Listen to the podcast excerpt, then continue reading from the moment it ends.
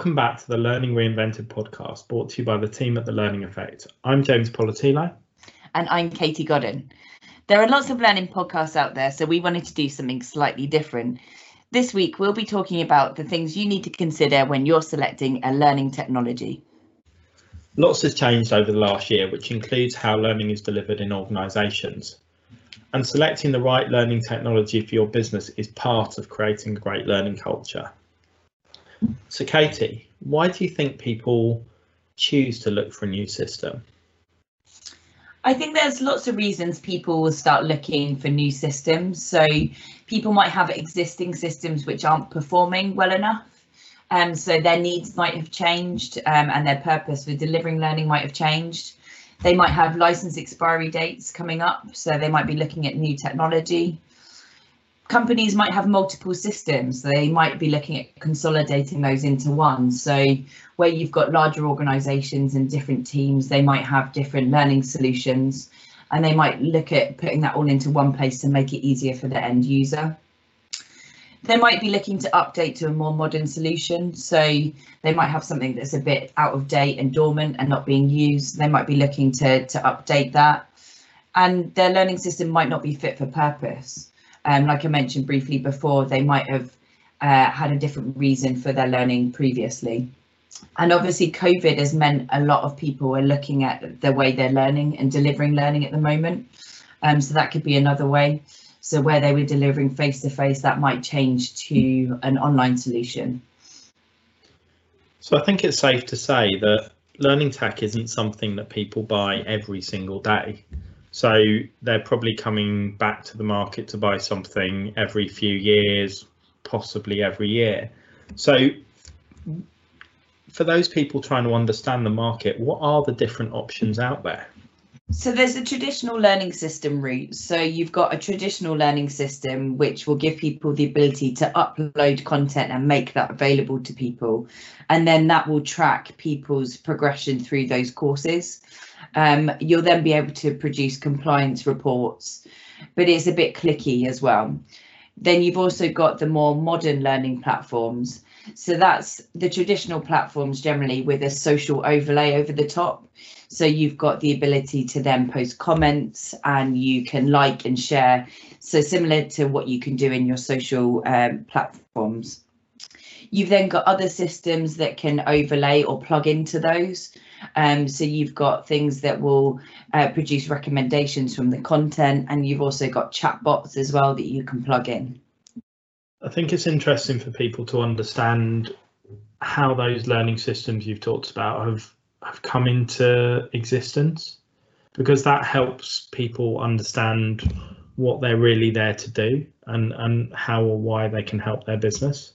So you were talking about a traditional learning system or uh, an LMS or a learning management system.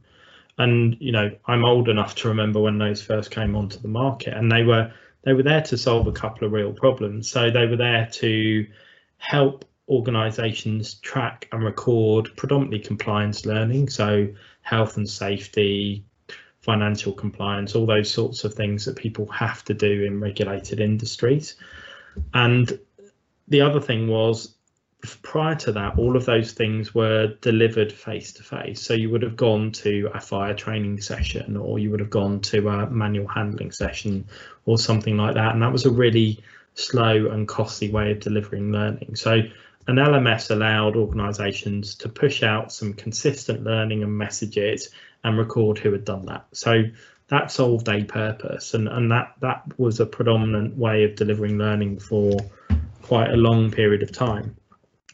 We then started to see our lives changing and you talked about sort of learning experience platforms and and they really came about at the time where we were seeing more social content and more social interaction in our normal lives and you were seeing that no one wanted to do learning on their learning management system because the learning wasn't particularly engaging it often wasn't particularly relevant as you said, it was very clicky. So there were lots of, you could sit there for 20 minutes and click from screen to screen and carry out a what seemingly pointless exercise to to take you through that learning and at the end record it. But no one wanted to do that. So you then had a reaction to that of creation of learning experience platforms where people were putting together systems where they felt more like social media and they felt more engaging for people to take part in.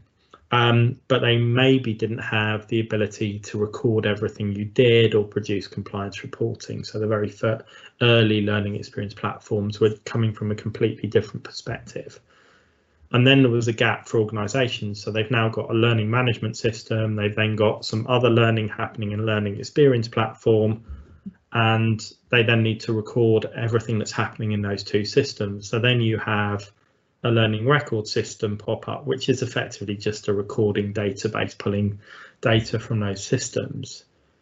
Then you start to find, oh, my learning experience platform's got too much content in because people have been able to upload whatever they want. And then you start to get recommendation engines that can be part of the learning experience platform or can be a bolt on. And I think know, in summary, it's quite a confusing market with lots of different types of technologies that sometimes integrate, sometimes don't integrate, and don't always create a good user experience both for the business or for the individual. So we've spoken about why people would buy a learning system and why they'd implement that, and then the different options that are available. But what do we need to do before we do that?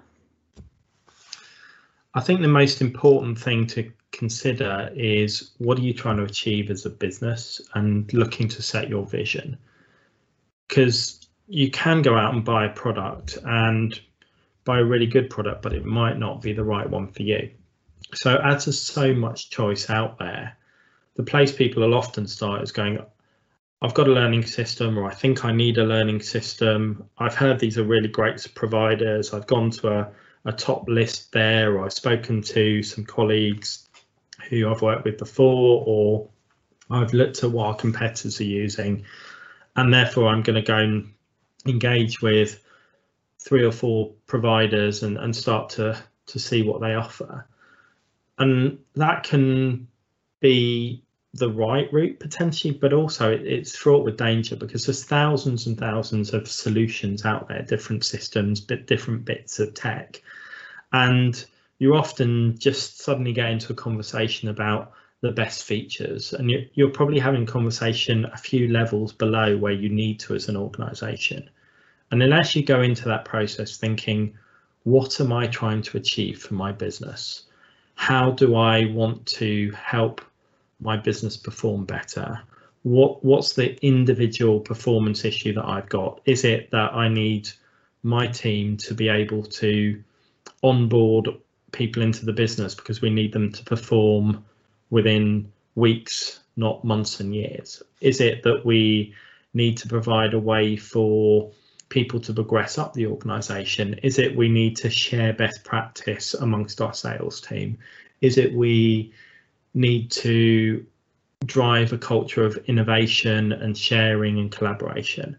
And I think unless you're sitting back and looking, what is your business challenge that you're trying to solve? And then what part can learning or communications or any of the aspects that a learning system may provide, what part does that play? But that sits within your overall learning culture because you'll see lots of people go out there and go, oh, I want a learning experience platform. We want to create a, a place where people can share their own content. So we want user generated content in the system. However, that won't really work if you don't have a culture and a business operation that allows people either the time or the permission or the tools or the skill set to be able to put together and share their own best practice or learning. And that also needs to be part of the culture that people will then go and consume or collaborate or build upon that learning that someone else has shared. So it's not just as easy as going and buying a platform. You need to actually think about what you're trying to achieve, how that will impact the business and the context within which you're operating. Yeah, I think both you and I have obviously worked in organizations where there hasn't really been a purpose. And then trying to implement a learning platform into that organization was really difficult because you were seen by lots of people as kind of wasting their time because they didn't see the value in that. So that that setting the purpose piece is really, really important.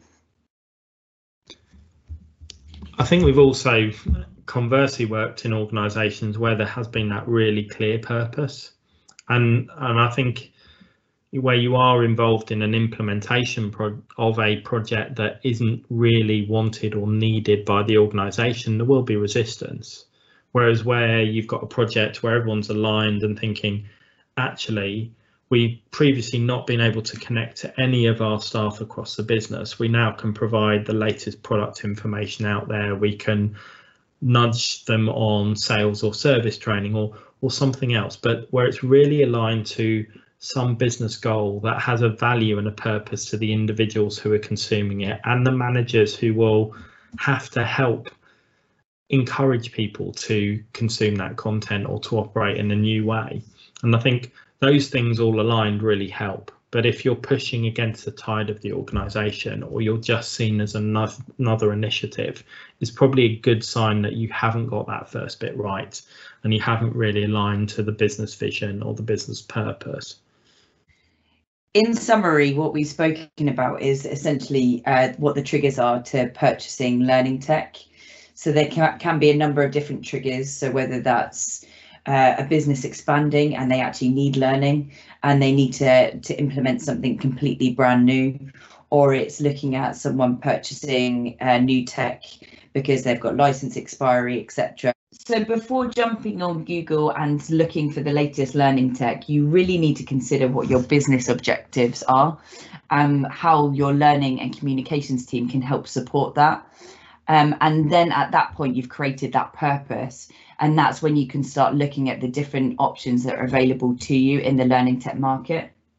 So in our next episode, what we'll be doing is taking that defined business purpose that you've worked on and looking at how you then approach the learning tech market to understand which might be the right solution or set of solutions for you as an organisation. Thank you for listening to this episode of the Learning Reinvented podcast. We hope you enjoyed it. You can register to join the Learning Effect community. The link to do so is in the show notes below. If you've not already done so, please follow our podcast. And if the Learning Effect can help you and your organisation, please do get in touch. You can find both James and Katie on LinkedIn, and our contact details are in the show notes below.